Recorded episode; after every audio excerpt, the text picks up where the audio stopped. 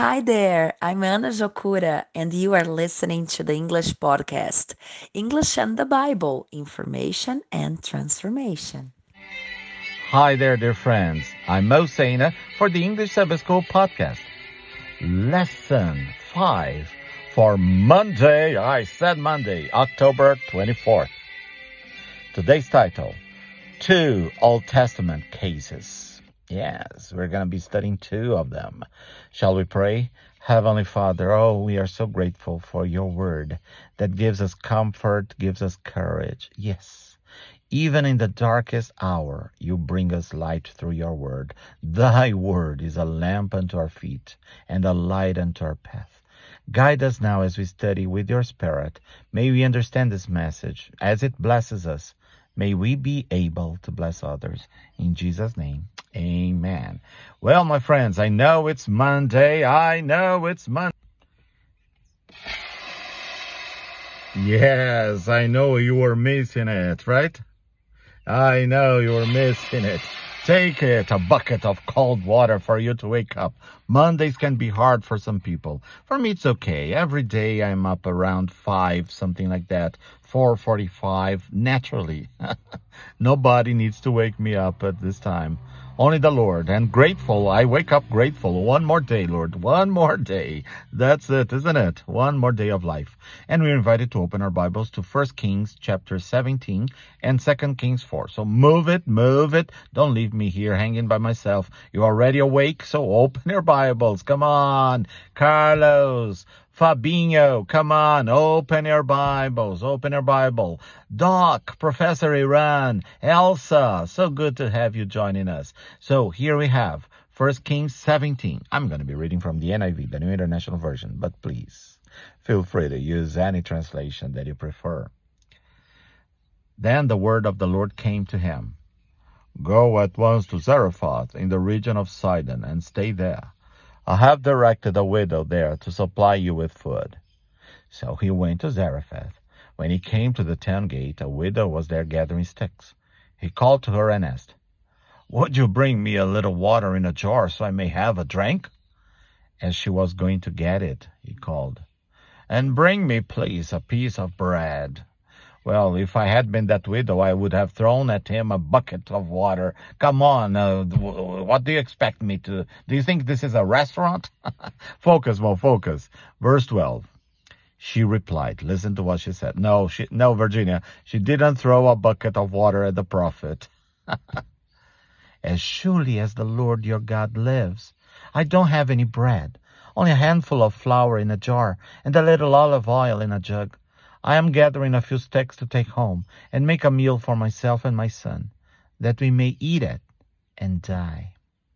Elijah said to her, Don't be afraid. Go home and do as you have said.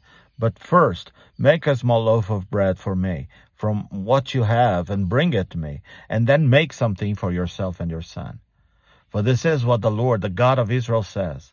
The jar of flour will not be used up, and the jug of oil will not run dry until the day the Lord sends rain on the land.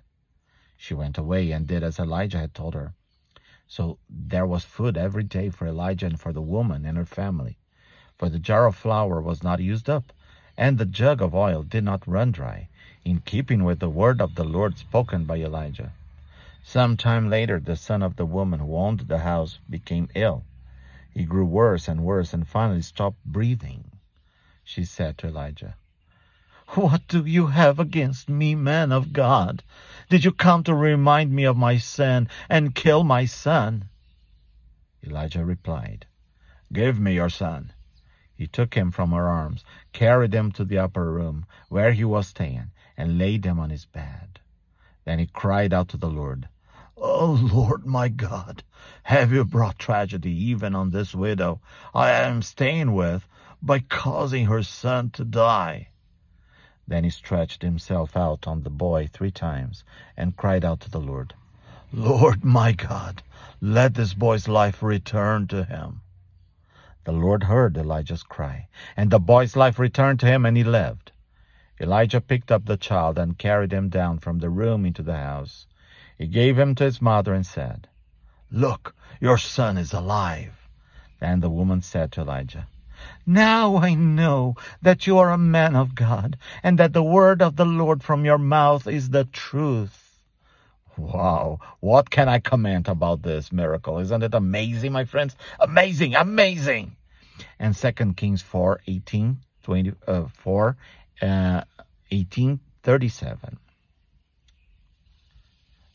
The child grew, and one day he went out to his father, who was with the reapers.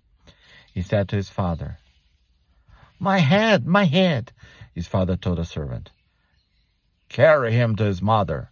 And this, after the servant had lifted him up and carried him to his mother, the boy sat on her lap until noon, and then he died.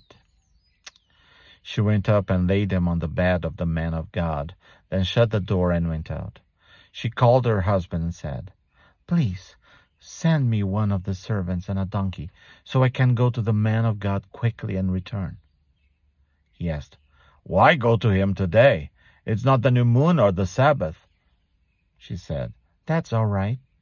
She saddled the donkey and said to her servant, Lead on. Don't slow down for me unless I tell you. So she set out and came to the man of God at Mount Carmel. When he saw her in the distance, the man of God said to his servant Gehazi, Look, there's the Shunammite. Run to meet her and ask her, Are you all right? Is your husband all right? Is your child all right? She said, Everything is all right. When she reached the man of God at the mountain, she took hold of his feet. Gehazi came over to push her away, but the man of God said, Leave her alone. She is in bitter distress, but the Lord has hidden it from me and has not told me why. She said, Did I, did I ask you for a son, my Lord? Didn't I tell you, don't raise my hopes? Elisha said to Gehazi, Tuck your cloak into your belt, take my staff in your hand, and run. Don't greet anyone you meet, and if anyone greets you, do not answer. Lay my staff on the boy's face.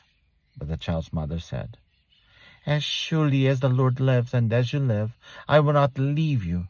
So he got up and followed her. Gehazi went on ahead and laid the staff on the boy's face, but there was no sound or response. So Gehazi went back to meet Elisha and told him, The boy has not awakened.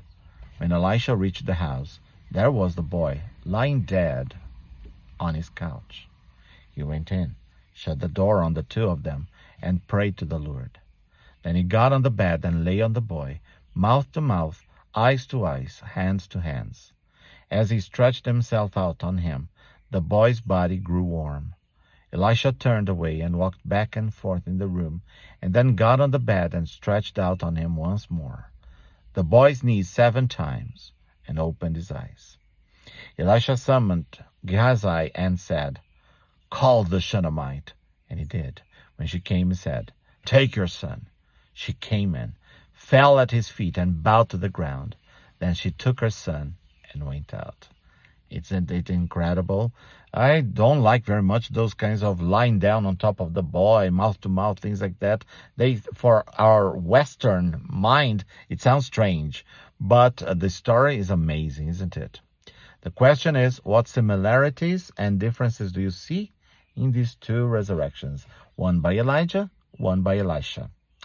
In Hebrews 11, we read that by faith, women received back their dead by resurrection. This was the case in the two resurrections depicted in the text for today. The first one occurred during the great apostasy in Israel, which happened under the influence of King Ahab and his pagan wife Jezebel. As a severe drought was ravaging the land, God commanded Elijah to go to Zarephath, a town outside of Israel. There he met a poor Phoenician widow who was about to cook a paltry last meal for herself and her son and then die. But their lives were spared through the miracle of the flour and the oil, which didn't run out until the drought was over. Some time later, her son became sick and died. In despair, the mother pled with Elijah, who cried out to the Lord.